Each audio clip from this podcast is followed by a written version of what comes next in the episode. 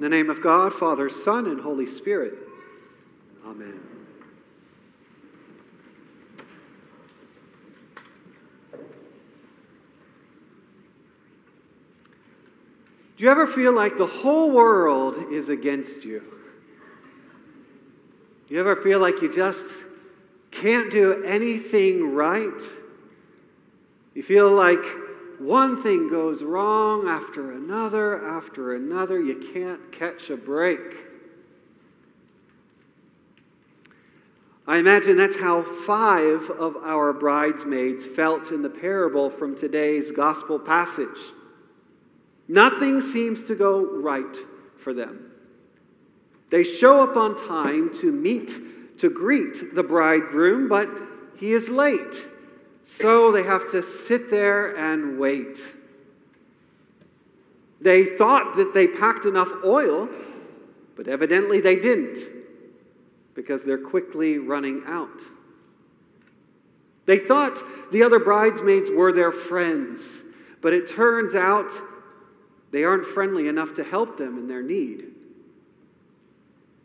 They go to buy more oil, but it's midnight and it takes forever because everything is closed. And then, when they finally get to the party, the bridegroom says he doesn't even know them and won't let them in. Evidently, it's okay for him to be late, but not for them. So now, it looks like the whole thing was for nothing. And on top of it all, the one telling their story calls them foolish and lectures them about staying awake when it was everybody that fell asleep, not just them. Could this night really get any worse for them? What do we do with a story like this? How is this good news? When Jesus says the kingdom of heaven will be like this, what is it that he means? I can appreciate the interpretation that most people come to about the importance of being prepared, of being alert and ready for the coming of Christ. But the story itself, the way that we get there, seems entirely inconsistent with the rest of the teachings of Jesus in the Gospels. For example, while here in this parable, 5 bridesmaids are called wise because they have packed something extra in preparation for the unexpected. In Matthew 10, Jesus sends out the disciples with the explicit instruction to take nothing extra for their journey, so that they might solely be dependent upon God and upon the hospitality of others. While here in this parable, 5 bridesmaids refuse the request of the other 5 to give them oil, in Matthew 5:42, Jesus says, "Give to the one who asks of you, and do not refuse anyone who wants to borrow from you." While here in this parable, the 5 bridesmaids who arrive late are shut out from the party by their Lord, the bridegroom. Just 2 chapters earlier in Matthew 23:13, Jesus criticizes the Pharisees for locking people out of the kingdom of heaven. And how does this passage fit with the story Jesus tells in Matthew 13 about leaving behind the 99 sheep just to find the one that is lost? Or Luke's story of the prodigal son, the beloved prodigal son. Are these not 5 prodigal bridesmaids who have come home after finding themselves lost? Perhaps, then, another way of interpreting the passage is warranted. I've been spending a lot of time looking at this text this week and other weeks, and commentators have really struggled with it over and over again, and there are a few interpretations. And so perhaps we can look at it another way today. Not to say that this is the way, but this is a way, or could be a way. In the Jewish tradition, the reading of Scripture is often compared to holding a diamond in the light. As you hold it and turn it, the light reflects in different ways, revealing different things. Rather than a single meaning, a passage of Scripture might hold 100 meanings. So what would happen if we held this passage up to the light in a slightly different way? What might we see? This section of Scripture is sometimes called Jesus' second Sermon on the Mount. It begins in chapter 24 and takes place on the Mount of Olives with his disciples rather than with a crowd. And it begins with a warning to them. This whole sermon is about a warning. Beware that no one leads you astray. For many will come in my name saying, I am the Messiah. And they'll lead you astray. Then they will hand you over to be tortured and will put you to death, and you will be hated by all nations because of my name. But the one who endures to the end will be saved. And that's how this whole sermon begins. And so what if this parable that we read today is about that? About those opening words, in which case, what if this parable's message isn't to be prepared or else you'll be forgotten by God? Perhaps the message of this parable is to be prepared to be forgotten by the world, to be shut out by the world.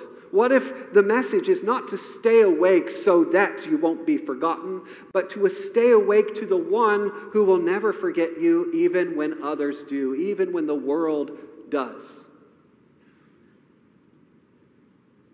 If this were the case, then the Lord, Lord that the bridesmaids call out to would not be referring to Christ the Lord. It would refer to those in the world who claim to be Lord over others.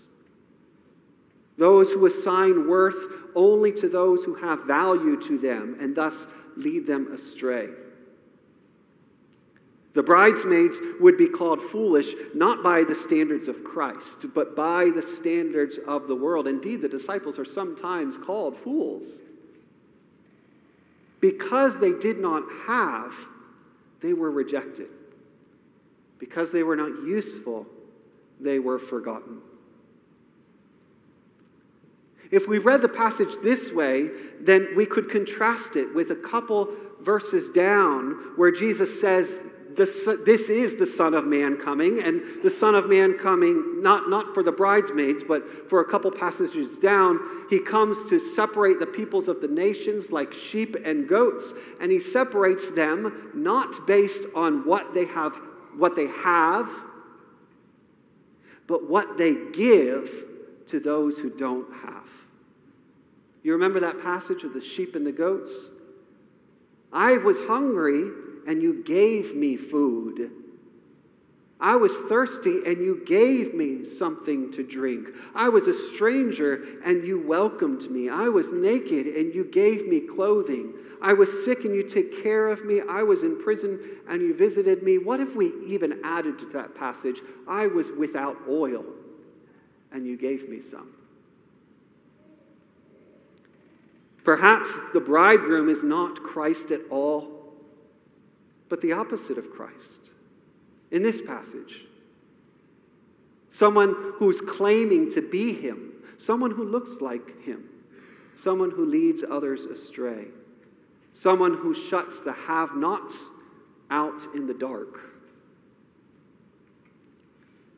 If then, in the parable, the bridegroom doesn't represent Christ, then where is Christ in this passage? Where do we see Jesus?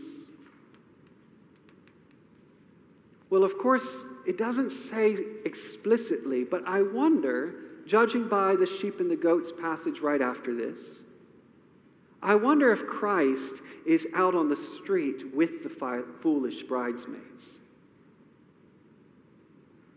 Christ stands with the broken and the outcast. Christ is there caring for the have-nots and the rejected. Later in this very chapter, that passage on the sheep and the goats, Jesus says, "Truly I tell you, just as you cared for the least of these, you cared for me." And with the diamond held up in this light, a little differently, in this upside-down, backwards reading of the parable, it's the groom that's left out of Christ's presence. Only not because Christ has shut a door on him, but because he has shut a door on Christ. Jesus is out on the streets with the foolish bridesmaids. The traditional reading of this parable is to be prepared, to stay awake. Those are good and important messages for us. Nothing wrong with that. But the reality is there will always be times in life when we come up short. No doubt about it, at some point in our lives, we will be left out in the cold. We will be forgotten, whether it be because of something we did, a mistake or a poor choice we make, whether it be because of some aspect of our identity or where we come from, whether it's because of a tragedy, something out of our control, a natural disaster. We can't always be the winners. We can't always be the haves. Sometimes we will be the have-nots. And we must be prepared for that. And stay awake to who the real Lord is.